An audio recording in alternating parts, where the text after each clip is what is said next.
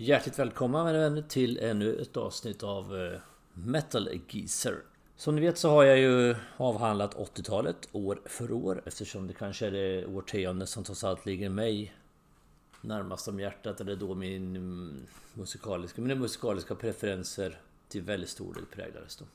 Jag har även varit inne på 90-talet som jag betraktar till stor del som en ökenvandring som ni känner till. Eh, fast med vissa oaser som fanns och lyste upp i den musikaliska öknen för att vara lite poetisk.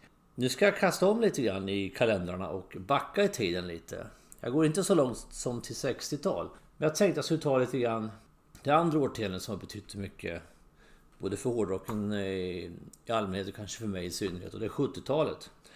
Men jag tänker inte vara så detaljerad som var på 80-talet. Utan jag kommer att dela upp 70-talet i eh, tre stycken delar då istället. Och ta några år varje gång. För att inte bli riktigt sådär gå ner på djupet då. Av flera anledningar. För det första så har jag inte riktigt samma förhållande till 70-talet som, som jag hade till 80-talet. Så att eh, framförallt är det väl det. Och sen känner jag att det blir ett lite bättre format just för 70-talet.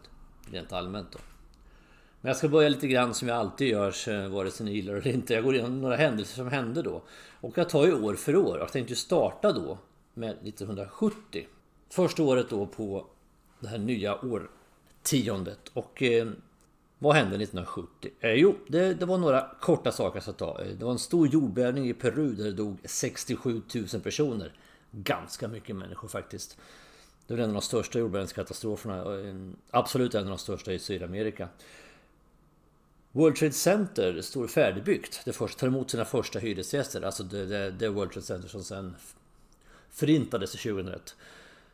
Några år senare sen så stod det helt eh, färdiginrätt och eh, invigt då. Men 1970 var det egentligen färdigt så pass att man tog emot sina första hyresgäster. Nu för tiden så har man ju datorer med eh, ganska höga prestandan och stora internminnen och så vidare och så vidare. Men alla ungdomar och barn som inte var med på den tiden. Det fanns något som hette disketter en gång i tiden som man satte in i PCn. Som man kunde laga. Det var alltså en, eh, ett flyttbart media man kunde laga enorma mängder information på. Så mycket som 1,44 meg. Ni fattar.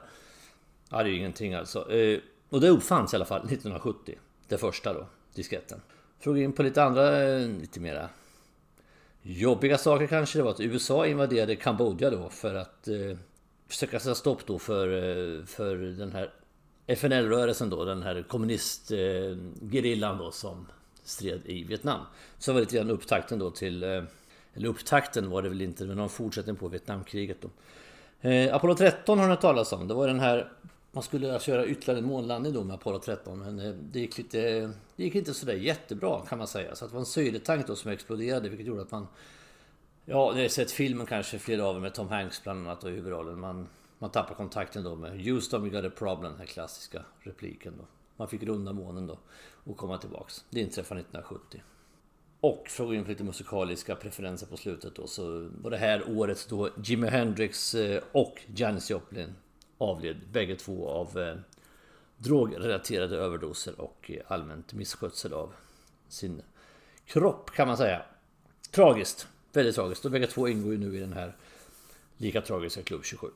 Nåväl, vi går in på musiken, vi släpper det här nu vad som hände och går in på musiken. 1970 var sista året då Beatles spelade eller existerade som band. Och då de gjorde den här klassiska spelningen på taket till skivbolaget och eh, spelade in sista skivan Let It Be. Och samma år så var ju både John Lennon och eh, George Harrison ute med, med solo, soloprojekt. Så det gick ju ganska fort. Bandet var väl mer eller mindre i spillror innan det här. Men 1970 avslutade Beatles sin karriär. Men de är ju fortfarande otroligt tongivande i musikhistorien. Kan man aldrig ta ifrån dem. Lite nya album som vi pratade om. Vi har ju ett band som heter Black Sabbath då som är liksom grundarna på något vis av de här. En av hörnstenarna i den här nya hårdrocken som kommer. Alltså gått ifrån... Vi kan säga att här ligger vi lite grann i brytningspunkten från det lite glättigare 60-talet och popmusiken och det här. Som via lite psykedeliska band som Hawkwind och annat och lite mera... Lite mera rock eh, nästan hårdrocksband som, som Cream och Yardbirds. Så kommer vi då in på 70-talet. Det börjar bli lite tyngre tongångar. Och Black Sabbath sätter ju verkligen ner eh, de stora betongpelarna och säger att eh, nu är det det här som gäller. Och släpper två album 1970. De självbetitlade, ödesmättade, eh, självbetitlade då Black Sabbath och även Milstolpen Paranoid kommer bägge två det här året. Och det är fan inte dåligt att släppa två sådana album på samma år. Eh, ett annat band som inte riktigt har samma kultstatus men ett väldigt, väldigt bra och genuint hårdrocksband som fortfarande håller på med den äran. Det är Uriah Heep. De släpper sin debutplatta här. Very Heavy, Very Humble. Eh, och eh, på den har vi inte minst eh, första spåret då, Gypsy som handlar om en förbjuden kärlek då till en zigenarflicka. Otroligt bra låt som börjar med en smäktande häftigt Hammond orgelintro som går över i ett fruktansvärt riffande från Mickbox. Det, ja, det är mäktigt. Och Uriah Heap är ett band som lever lite under radarn från de här riktigt stora elefanterna. Men eh, i stort sett alltid har levererat väldigt, väldigt bra musik under alla år. Vi fortsätter kanske med legenderna innan vi går in på lite mindre banden och eh, vi tar Led Zeppelin då. Som faktiskt här 1970 är inne på sitt tredje album redan. Alltså det som kännetecknar band väldigt mycket från den här tiden att de släpper otroligt mycket musik tätt. De är väldigt produktiva. Och Led Zeppelin eh, inget undantag heller då. Utan de släpper ju Led Zeppelin 3 som efter de två första då som är ganska tunga pjäser så är det lite mer experimentellt, lite mer folkmusik. Och lite mer sådana eh, tongångar på den här tredje plattan då. Men det finns ju tunga alster då, inte minst Immigrant Song som är en mäktig låt och eh, Since I Avenue You. Och eh, vi kan även lägga in eh, Out on the Tiles och Celebration Day, väldigt bra låtar. Även om skivan i sig kanske en liten dipp jämfört med både tvåan och efter fyran sen. Kan åtminstone jag tycka, jag är inte helt ensam om det. Fjärde bandet jag tänkte ta här nu av de här stora tunga pjäserna är ju Deep Purple då förstås. Eh, vi pratade tidigare om att det finns ju Mark, olika uppsättningar av Deep Purple, Mark 1, 2, 3 and 4 på 70-talet. Och eh, 60 och 70-talet ska jag säga för att vara korrekt. Och eh, Mark 2 är väl den sättning som jag håller bäst.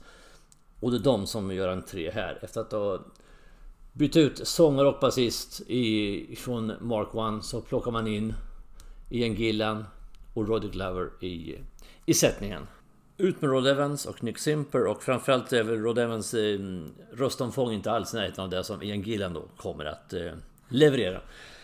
Dessutom byter man i sound och går från att vara ett eh, ganska ordinärt är fel ord men eh, mer regelrätt rockband med lite coverlåtar och sådana saker till att verkligen liksom eh, rocka loss på allvar. Och Richard Blackmore är en av absolut de som, som driver bandet i den här riktningen då. Och man släpper då alltså monsterpjäsen då, Deep Purple Rock. Och här är ju, varenda låt är ju bra på den här plattan egentligen.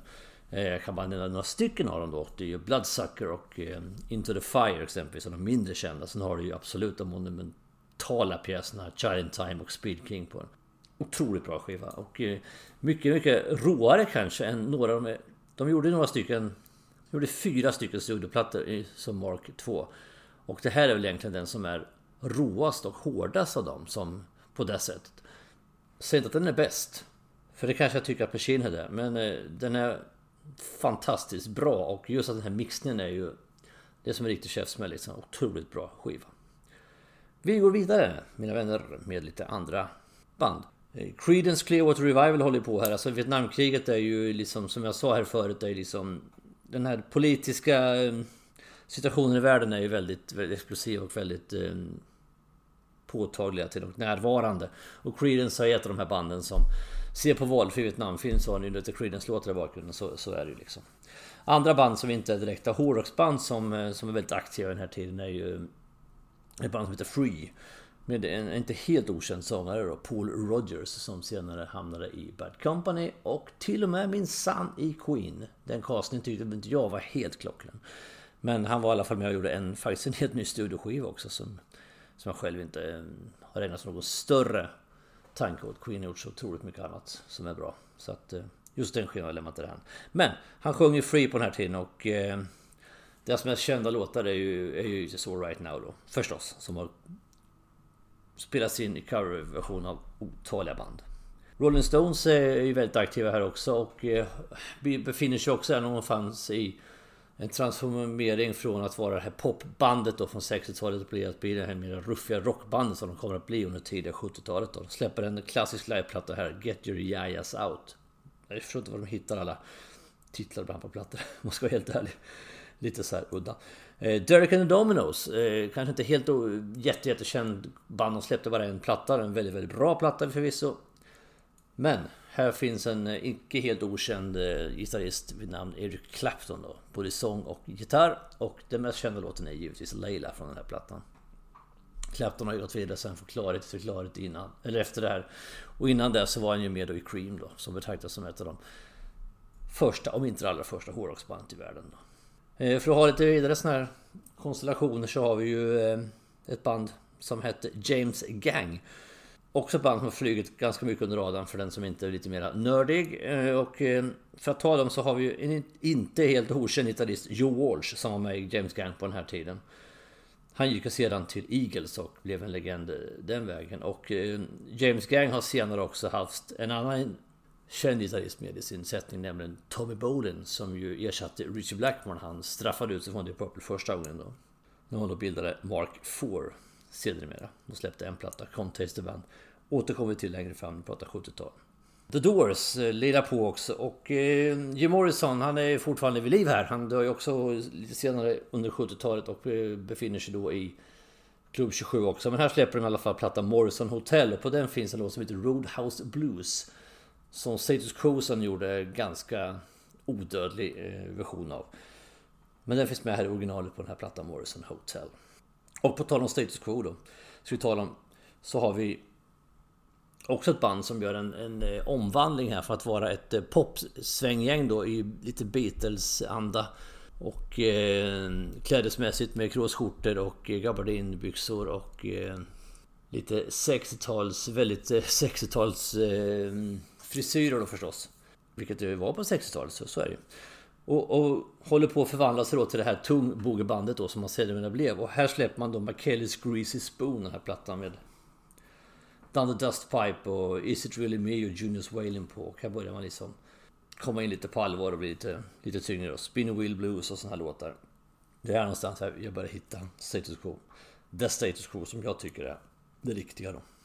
Ett par korta till innan vi går in på nästa år, årtal. Och det är ZZ Top bildas här Första skivan kommer inte förrän året därpå men de bildas i alla fall här som band. Och jag tänkte avsluta med ett band som heter The Guess Who. Alltså inte The Who utan The Guess Who. Och varför nämner jag dem då? Jo, egentligen i förbifarten bara ehm, det det ett band som innehöll en eh, gitarrist vid namn Randy Bachman som lämnade The Guess Who strax efter sen men och bildade via par andra svänggäng Bachman Turner Overdrive. Det är därför jag vill ha med dem då.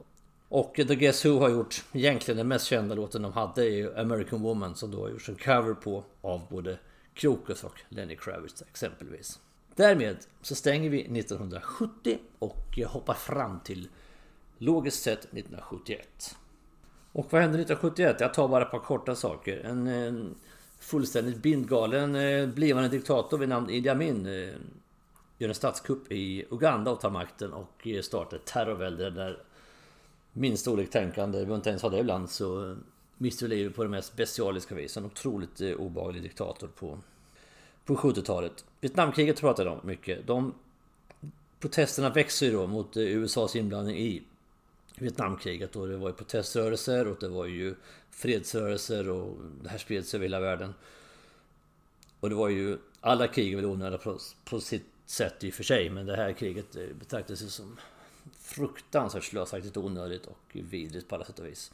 Och det blir en stor demonstration i Washington samlar 500 000 personer framför Kapitolium då.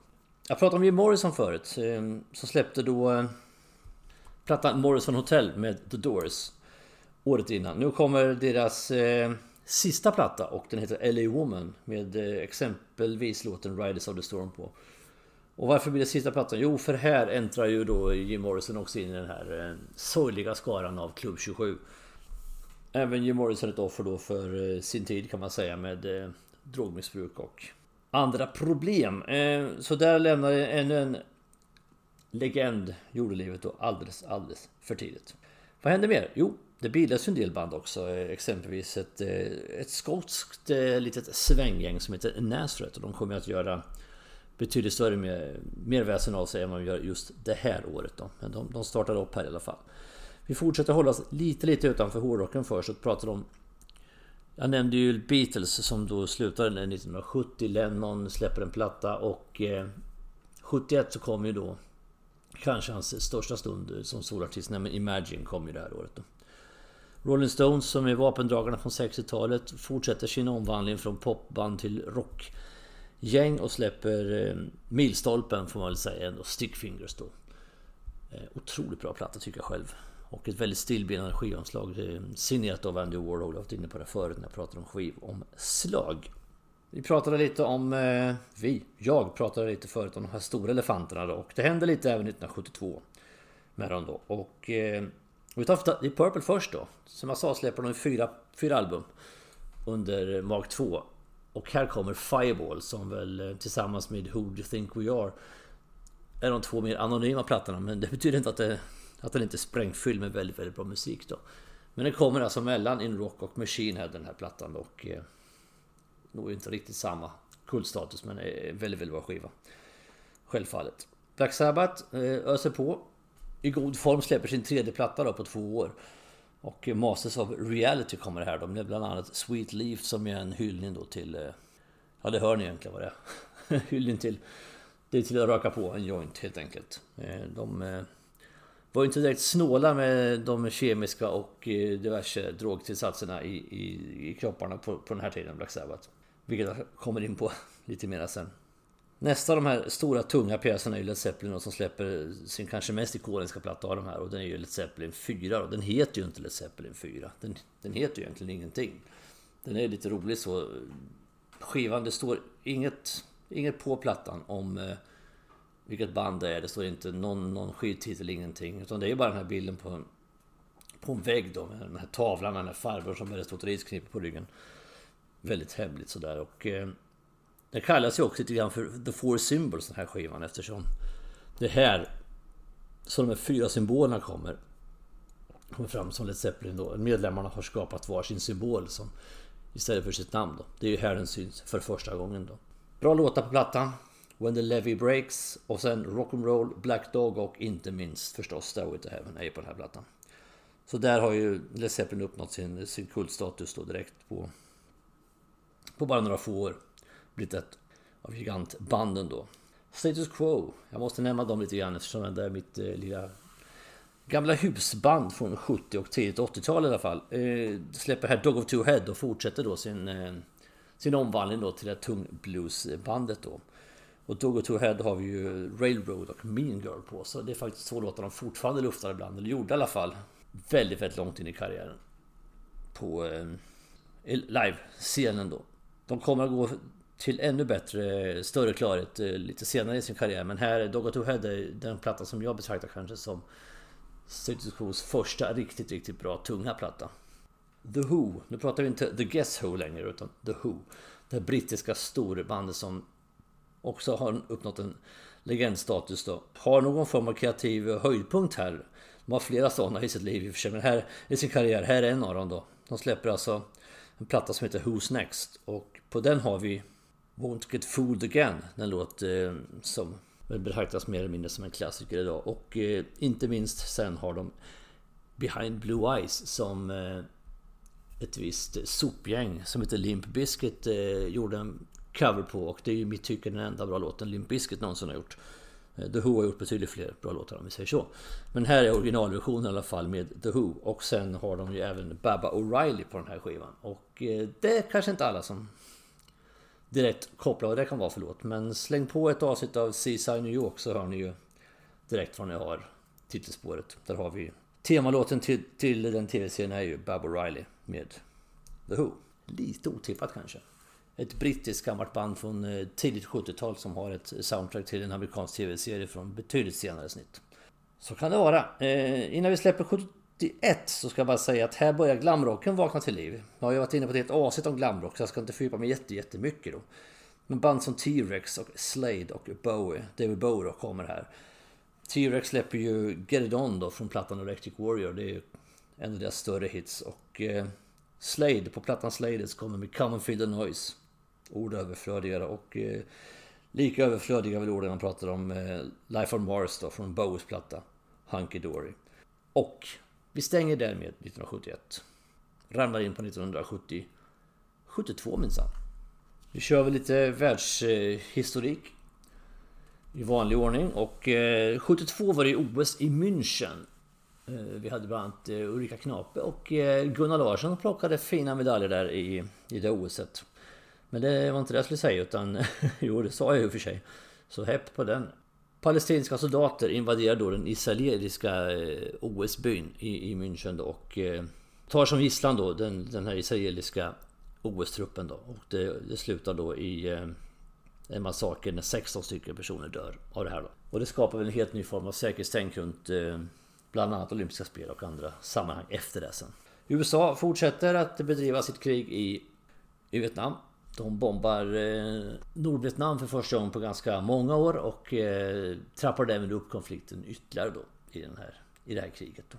Och eh, Sveriges då statsminister Olof Palme går i sådana här fackeltåg i demonstrationer mot Vietnamkriget då i, i Stockholm och orsakar därmed en diplomatisk kris med USA tack vare det då, att han tar ställning mot Vietnamkriget. Och på, eh, på Nordirland så har vi då den blodiga söndagen då som eh, The Bloody Sunday som är alltså en marsch då mot diskrimineringen då av eh, katoliker i Belfast som eh, som slutade i tragik då med 13 stycken döda och det här har ju U2 gjort en låt om då. Sunday Bloody Sunday, det känner ju givetvis till. Nåväl, vi går in på musiken då innan vi snör in för mycket på annat, höll jag på att säga. Ett annat av mina lite dolda husgudar, Blue Oyster Cult, gör debut här med sin själv, självbetitlade platta. Och eh, Visar direkt egentligen. The Thinkers Man's Metal. En väldigt, väldigt bra skiva. Väldigt mogen egentligen för att vara av ett nytt ungt band. Deep Purple fortsätter sin, eh, sin vandring mot eh, legendstatus kan man säga med kanske den bästa skivan. Så I alla fall i mitt tycke. Som Mark 2 gör. Och kanske den bästa som de någonsin har gjort. Och det är Machine Head. Eh, mixningsmässigt, det var som jag var inne på. In Rock är egentligen den platta som är, som är fräckast liksom. I sound och mixning och så. Klart roast. Men Machine Head innehåller klart mest de skarpaste låtarna tycker nog jag i alla fall att de gör. Jag menar här har du låtar som Lazy, Space Truck and Highway Star och inte minst då förstås Smoke on the Water. En av de hårdrocksvärldens och världens mest sönderspelade låtar i och för sig. Men mer klassiskt riff än det är ju svårt att hitta egentligen. Och övriga låtar då, tre stycken är ju Maybe I'm a Leo, Pitch of Home och Never Before är ju i stort sett lika bra också faktiskt. Så att eh, en, en platta på knappt 40 minuter som det är 40 minuter total eh, eufori egentligen. Det är så, bra det egentligen kan bli i den här, i den här typen av hårdrock. Och lite snällt mixad kan tyckas då. Men eh, låt, låtskatten är total. Så att eh, här når ju The Purple liksom... de pikar här verkligen som Mark 2 i alla fall. Och eh, det räcker ju inte med att släppa sin kanske bästa platta då. Dessutom så vräker man ju ut då dubbelalbumet med in Japan samma år. Med många av de här låtarna som jag nyss nämnde då, plus några till i, i Monster-versioner då och inte minst Smoke on Water blir får en helt annat liv här och Highway Star likadant och det, det är ju en av eh, musikhistoriens mest klassiska livealbum alla kategorier egentligen med In Japan. Otroligt bra skiva. Och bägge de här två släpper de samma år, 1972. Vi fortsätter lite mer då med eh, andra legendartister då, som Alice Cooper exempelvis. Har jag inte pratat någonting om innan här. Han kommer här med Schools Out och eh, albumet kanske inte är det mest klassiska han har gjort men just låten är ju absolut en monumental superklassiker. Likadant till Lizzy kommer här med sin första hit då, när de fortfarande är en trio då med Brian Downey, Eric Bell och eh, Phil Lynott då med Whiskey in a Jar som från början är en irländsk folksång då. Och sen har gjorts en cover på av, eh, av flera band, men bland annat Metallica har gjort en cover på den här då. Uriah Heeps har varit inne på lite grann förut. De släpper eh, Demons and Wizards här 1972. De har kommit några skivor emellan här men den här plattan är lite speciell för den är den betraktas ju retrospektivt som alltså en av de absolut bästa plattorna som Euroheap har gjort. Då. Easy Living är ju med på den här exempelvis. Väldigt bra skiva. Och här har ju Euroheap på någon form av kreativ höjdpunkt liksom med eh, Look at yourself, Easy Living, eller förlåt, Demons and Wizard och Magicians Birthday och ett, ett antal plattor. Där de verkligen Ja, de var ju stora men de kanske skulle ha blivit egentligen ännu större med tanke på den kvaliteten på det material de har gjort. Då. Nazareth, eh, som jag pratade om förut, har vaknat till liv lite grann och släpper sin andra platta, Exercises. Och eh, har fortfarande inte kanske hittat sin rätta formel här, så den, den flyger lite, lite under radarn då. Så pratade de om Free förut då, med Paul Rodgers på sång. De har inte bara gjort All Right Now, de gjorde även Wishing Well. Den kommer här det här året. Och den har gjorts cover på också, det är ju mycket sådana låtar.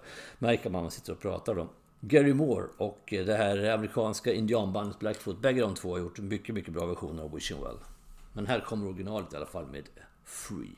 Får gå in på lite mera tunggång kan man säga. att CC Top börjar vakna till liv mer och mer här och släpper, släpper sitt andra album då som heter Rio Grande Mud. Men de har fortfarande en liten bit kvar tills de, tills de liksom allt bara släpper för dem och de blir lite större. Det kommer på nästa, nästa år egentligen. Men här kommer i alla fall deras andra platta då. Rio Grande Mud. Och i samma här lite bluesaktiga soundet så har vi ju Status Quo igen. Jag återkommer till dem. Men då är det senvisigt Like It or Not. Här kommer de med sin, sin stora genombrott egentligen. De hade en stor hit 68 med Pictures of Matchstick Man. Här kommer plattan Pile Driver då och eh, där har vi brottarhitten Paperplane på. Och som av en händelse då har vi även Roadhouse Blues här, covern då på The Doors, gammal låt som jag pratade om 1970. Den kommer här in grym version. Annars är det väl Big Fat Mama och Don't Waste My Time som är de mest eh, livaktiga låtar från den här plattan. Men här är ju Status Quo en riktig maskin av tung gung liksom. Inte alls det här popgänget de var på 60-talet eller allt för snälla som de sen blev sista åren. I mitt tycke då. Den här är ju tungt och väldigt, väldigt tilltalande på många sätt och vis. Glamrocken pratade jag lite om förut och den lever ju vidare förstås. David Bowie släpper Zig Stardust som ju är eh, kanske en av de mest klassiska plattorna både i David Bowies karriär och i glamrockens historia. Sweet, The Sweet, brittiska The Sweet börjar vakna till liv. Och släpper då lite tuggummi popslåtar i början av sin karriär när de blir riktiga så här. Och det är Wigwam Bam är ju kanske den stora hitten då. Som kommer det här året. Och Motte Hooper släpper då en låt skriven av Bowie. Nämligen All the Young Dudes kommer här. Och versionen som Motte Hooper gör är faktiskt bättre än den som Bowie själv gjorde. Så det är lite parallellfall till eh, Bob Dylan exempelvis. Dylan har skrivit mycket, mycket bra låtar men han gör dem sällan särskilt bra själv. Medan andra artister, exempelvis Manfred Mann, gör ju hans låtar betydligt bättre. Och vi avslutar 1972, stänger då årtalet med eh, ännu ett gigantband, nämligen Black Sabbath. Som här fortsätter att leverera då storverk egentligen. Eh, de har släppt tre stycken plattor. De är inte nöjda egentligen, för att om man ska vara ärlig. Så de tre första plattorna, hur bra de än är, är låtskattsmässigt ganska platta i sin produktion. För de har en producent som heter Roger Bain som producerade producerar de här tre första plattorna i England då. Och det var väl egentligen, han var väl egentligen ingen regelrätt producent på det viset utan eh, Black Sabbath kände väl då och managementet att vi behöver något mer. Man hyrde in sig helt enkelt i USA i The Record Plant i Los Angeles, i Bel Air Los Angeles då. Som är en betydligt mer eh, påkostad och eh, rejäl studio på alla sätt och vis då. Och man kanske vill ha lite miljöombyte och så vidare. Och eh, man lyfter in Patrick Meehan då som producent tillsammans med Black Sabbath själva. Och det är väl en sak. Eh, det, man kan säga så här att det som det resultatet då blir att skivan är ju mycket, mycket mer välproducerad. Än de tre första. De tre första är väldigt bra, det handlar inte om det. Eh, men här har vi lite annat sound, lite mera... Känns lite mera färdigt på något vis. Det är låtarna mera... Lite mer komplexa och... Det har hänt något med Black Sabbath i utvecklingen här då. Det som man kan ta med sig från den här historien är ju att eh, de var ju enormt nere i kokainträsket här Black Sabbath när de spelade in den här skivan. Eh, man kan läsa valfria berättelser om det här. Det var ju fruktansvärda mängder med kokain. Som de drog i sig under den här tiden. De bodde i någon lyxvilla här i Los Angeles och det bara skyfflades in. Alltså verkligen bokstavligen drivor med, med det här vita pulvret. Då. Så de gav sig med. Och det här vart ju lite grann eh, en del av bandets fall längre fram. Och eh, de ville dessutom kalla plattan för Snowblind. Som alltså då givetvis är en anspelning på kokain då. Men det sa skivbolaget nej till så det blev istället Volume 4. Och, men de kunde i alla fall inte låta bli att få med då på, på konvolutet och på texten så står det eh, We wish to thank the great Coke-Cola Company of Los Angeles. Coke då eh, stavas som kokain då, C-O-K-E. Så kan det vara. Men oavsett det. Kokain eller inte, det är en väldigt bra skiva i alla fall, Volume 4. Black Sabbath har ju, precis som en del av de andra banden pratat om, cementerat sin legendstatus i och med detta då. Och vi stänger 72 och går fram till 1973. Lite världshändelser först. Vi pratade om World Trade Center förut och här invigs World Trade Center 1973 fullständigt. Det stod färdigt som jag pratat. Första hyresgästen 1970 började användas 72 i mer regelrätt syfte. Invigdes först formellt 1973. Ja, varför vet jag inte, men det var så. Och på tal om USA då, här lämnar de i alla fall slutligen då Indokina eller Vietnam då eh, efter ett fiaskoartat krig då, USA. Som de fortfarande lider sviter av i det landet och på fler ställen. Mer saker som hände. En viss Augusto Pinochet tar makten då i Chile i en militärkupp då. Han startade en demokratiskt vald Salvador Allende då. Och eh, på tal om eh, diktaturer, jag pratade om eh, Idi Amin förut, så har vi ju en liknande snubbe här då i, i Chile då.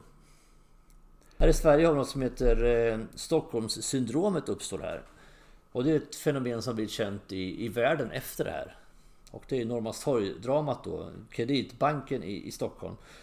En, eh, en herre som heter Jan Olsson då, går in där och gör ett klassiskt eh, bankrån, tar bankpersonalen som gisslan och kräver då 3 miljoner, en flyktbil och att Clark Olofsson ska friges. Ta för, föra till banken och sen ska de rymma tillsammans då. Och det är ett ganska långvarigt drama och eh, det skapar då Stockholmssyndromet som alltså ett syndrom som där de utsatta då, gisslan i det här fallet då, börjar fatta tycke då för gärningsmännen liksom och vänder sig emot polisen i det här fallet. Och det här är ett fenomen som har som finns, eh, har blivit ett begrepp i numera efter det här då. Här var det första gången det uppträdde. Därför därav namnet då. Nåväl, det bildas en del band det här året. Nya band som eh, en del håller på, en del har slutat. ACDC bildas 1973. Kiss bildas. Eh, Journey bildas. Eh, och här är fortfarande Journey med experimentellt band än idag och är gäng de senare blev då. Bad Company bildas då, med en viss Paul Rogers då från Free som jag pratade om förut då. Det här glambandet kan man väl säga, lite glam hårdrocksband, något, något mellanting då, på något vis. Cheap Trick bildas här också. Kansas. Svenska Kaipa, det här eh, progressiva eh, världsberömda som de blev sen, eh, progressiva rockbandet då. Med Ronny Stolt bland annat i, i sättningen då. Montrose bildas här eh, av en eh, gitarrist som heter Ronnie Montrose och bandet innehåller en inte helt okänd Sammy Hager som sen bildar en Skapar en framgångsrik solokarriär först innan han blir eh, frontfigur i Van Halen senare som ni känner till. David Roth lämnade. Vad händer mer för kul saker? Ja, Deep Purple har jag pratat mycket om. Och eh, Ian Gillan, Roddy Glover slutade bandet då. Eh, meningsskiljaktigheter då med en viss Richie Blackmore, inte för sista gången ska det visa sig. Eh, in med David Coverdale och Glenn Hughes och eh, då skapar man ett ytterligare ett par klassiska album, men man börjar vrida sitt sound lite mot... Glenn Hughes är en väldigt mycket soul-influerad kille. Så lite grann där börjar man skruva lite på det. Och Coverdale och Hughes delar också på sången här. Nu istället för att gå från en sångare så har man två stycken som sjunger i bandet då. Men innan de slutar då så hinner faktiskt Deep Purple släppa den sista plattan då, som Mark 2, nämligen Who Do We Think We Are. Flyger också lite under radarn, precis som Fireball. Men det finns en del, eller många bra låtar på den då. Men eh, mest känd är väl Woman from Tokyo som är på den här skivan. Ett annat band som byter lite medlemmar är eh, Judas Priest. Som fortfarande inte har släppt någon skiva. Men de har haft en sångare som heter Al Atkins. För evigt bortglömd känner jag väl nu. Eh, han ersätts då av en icke helt okänd Rob Halford och här börjar det ta fart då. Eh, det tar några plattor innan man, eh, innan man når stor, riktiga stordåden men eh, här är ju sättningen komplett i alla fall när man får in Rob Halford på sång de har ju på något vis hittat lite hem då. Så är det ju. Några band släpper sina debutplattor också. En del band bildas här som jag sa då. Men eh, har fortfarande inte kommit upp något, något album då. Men eh, Aerosmith, det lilla bandet från Boston, släpper sin självbetitlade debutplatta och mest minnesvärdig från den är väl givetvis balladen Dream On. Så här startar karriären då med Steven Tyler och gänget 1973 och, det, och här går man från klarhet till klarhet och blir bara bättre och bättre egentligen. Men här börjar allting i alla fall 1973 och ett annat stort band som blir som ett av mina absoluta husgudar också, det är Queen som släpper sin första platta här. Som också heter Queen, självbetitlat då. Och eh, bästa låten, Jesus är en jäkligt bra låt exempel. Så Liar kanske är den allra bästa låten på den här plattan. Det är lite, här har de inte hittat sin formula riktigt än. Jag tycker de blir, eh, kommer riktigt, riktigt rätt på nästa platta, Queen 2. Men en väldigt stark debutplatta det här också. Absolut, utan tvekan. Black Sabbath pratade vi om förut, fortsätter att eh, vandra runt i kokainträsket men fortsätter ändå att göra fantastiskt bra musik. Sabbath Bloody Sabbath kommer här som ju... Om ni har sett den videon så vet ni lite vad jag pratar om. Det är en otroligt utflippad gammal eh, videoinspelning, promo-video från den tiden. Kan bara göras under drogbrus, eh, han känsla av. En väldigt bra skiva i alla fall, Sabbath Bloody Sabbath. Eh, de fortsätter leverera storverk här bandet då. Och eh, likaså gör Led Zeppelin som släpper Houses of the Holy här. Som jag tycker är en väldigt, väldigt bra skiva. Ett ganska speciellt omslag. Jag har haft en specialomslag om... Ett specialavsnitt om omslag där jag pratade om den här Houses of the Holy bland annat. De här barnen då. Nakna barnen som klättrar på den här klippan då med den här extremt orange färg i himlen bakom då. Men en väldigt bra skiva är det. Absolut. Och fler band som släpper bra skivor är ju Alice Cooper som släpper Billion Dollar Babies som jag håller kanske som den bästa plattan av eh, ja, egentligen hela Alice Coopers karriär. Fullt med bra låtar och eh, jag har glädjen att, att faktiskt äga originalpressen då av den här skivan med dubbelviket och när man öppnar den då så finns en jätte, jättestor eh, en billion dollar eh, bild, liksom en sedel då i jätteformat som är en miljon dollar på. Det, det, det är då häftigt. Och äga den också. Men väldigt bra skiva. Som sagt, kanske deras bästa platta. Nasrat går också från klarhet till klarhet och släpper två riktigt starka album då. Razzamanas och eh, Loud and Proud kommer samma år. Det är otroligt vad produktiva banden var på den här tiden. Ofta. Faktiskt. Det slår mig lite grann när jag sitter här och sluddrar fram alla dessa band. Blue Oyster Cult, mina husgudar, de andra då från New York, släpper Tyranny Mutation då. Systeralbum kanske till debutskivan. Eh, också en väldigt bra platta tycker jag. Och, och, och tidigt snitt med eh, Blue Oyster Cult. Och här får prata lite mera bluesbandet igen då. Status Quo släpper Hello som jag kanske och sen hade deras bättre album i hela deras eh, kartotek och likaså CC Top har hittat sin formel här och släpper Tres Ombres då där vi har Waiting for the Bus på exempelvis och inte minst Lagrange som är deras stora första stora brottarhit egentligen. Ett annat band som jag inte har pratat någonting om innan egentligen men som är väl värt att nämna det är en liten trio från Wales som heter Budgie, alltså undulat. Budgie Rigger är ju Budgie förkortning då. Undulat helt enkelt. Ett jävligt bra band är det. Och eh, lite kondensörer känner väl till det här bandet förstås. De släpper eh, sina starkaste mm, album här, Never Turn You Back On A Friend. Och varför nämner den här då av alla skivor som kommer? Jo, därför att på den här skivan har vi något som heter Breadfan med som är en av deras större hits då. Och den har ju också gjorts då av Metallica på, på Garage Inc-plattan då. Och då, där fick ju Budget på någon form av lite upprättelse eller lite större publik kan man säga. Men den kommer här i alla fall och det som är också kännetecknar Budget det är att sångaren då Burke Shelley har en extremt ljus röst. Om du tänker Geddy Lee i Rush då som ju har en väldigt ljus röst. Och så vrider de nötterna på honom lite grann. Där har du Burke Shelleys röst. Det är så otroligt ljust. Det, det är väl egentligen bara han eh, David Surkamp i Pavlos Dog som kan mätas egentligen med Burke Shelleys register. Men eh, icke desto mindre otroligt bra musik. Bara det är ett väldigt, väldigt bra eh, hårdrocksband från 70-talet. Innan jag går in på det här avsnittets, eh, jag säger inte topp 5 utan jag säger 5 måsten då, så, eh, så ska jag ta en annan gigantplatta som släpps det här året och det är nämligen Pink Floyds Dark Side of the Moon. Kanske deras största, ja, The Wall kanske är deras allra största eh, kommersiella framgång och den som gjort de mest kända. Men Dark Side of the Moon är fasen inte långt efter för att den låg i alla fall på Billboard 200, alltså de 200 mest eh, säljande skivorna i världen i 889 veckor. Det innebär alltså att plattan låg på eh, 200-listan i drygt 17 år. Det är otroligt imponerande. Och den en väldigt, väldigt bra skiva givetvis. Eh, här cementerar Pink Floyd sin legendstatus verkligen och fortsätter sen med Wish You Were Here Animals och eh, The Wall egentligen. Det är ju där de är som allra skarpast. Och med den jättepjäsen då så tänkte jag slå in på det här avsnittets eh, topp 5 eller fem måsten egentligen från de här fyra åren då som jag har pratat om. Så då kör vi!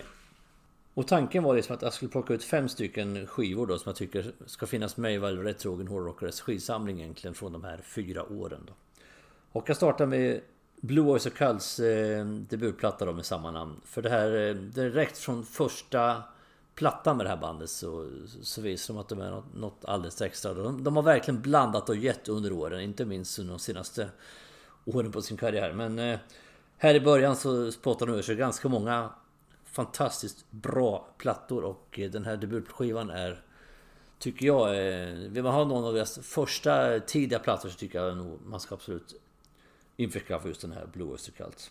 Fyra lägger Status Quos Piledriver och det beror på att det är här som Status Quo på, till fullo hittar den formen på av band som de, de sen eh, skapar sitt eh, sin plattform av eh, och sin storhet på egentligen.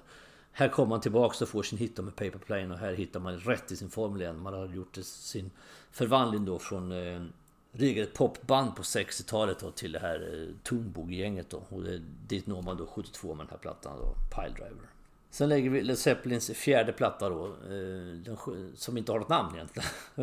Utan kallas då eh, Led Zeppelin 4 eller eh, The Four Symbols eller så. Och, jag menar en platta som måste Out of Heaven i så går ju liksom inte kanske undvika på något vis. Men det är inte bara den låten utan det är otroligt mycket mer. Det är ju en av Led Zeppelins absolut starkaste kort i hela deras katalog utan diskussion.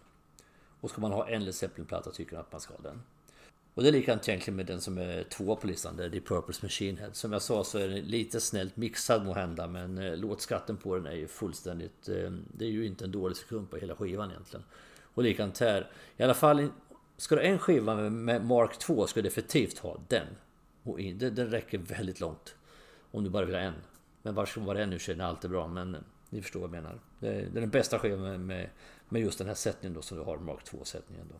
Och etta ligger förstås. Det, det, det går kanske inte att undvika en platta som har legat på en eh, topplista i över 17 år. Pink Floyds Dark Side of the Moon är ju en eh, milstolpe i dess rätta bemärkelse. Det är ingen hårdrocksplatta, det är ju... Eh, jag är självfallet väldigt medveten om. Men eh, den är väldigt, väldigt bra rockplatta. En symfonisk och eh, lite halvexperimentell platta som är full av eh, skatter och fantastisk musik. Och den tycker jag ska finnas kanske i var persons skivsamling egentligen. Hårdrock eller inte. Så är det. Nåväl, mina vänner. Jag har eh, babblat länge nog om fyra stycken årtal från 70-talet. Vi kommer att komma vidare sen med nästa del av detta årtionde. Jag hoppas ändå att ni har haft lite behållning av det här. Tycker att det var lite roligt. Så att Walk down the memory lane för oss som är lite äldre och kanske läsa lite nytt för er andra då. Ni når mig på Instagram och Facebook under samma namn om ni vill ha kontakt och interagera lite. Vi hörs eh, med ett nytt avsnitt inom kort. Och eh, utöver det så gör vi som vi alltid gör. Vi fortsätter som vanligt att stava med det hårda alfabetet. Tack och hej!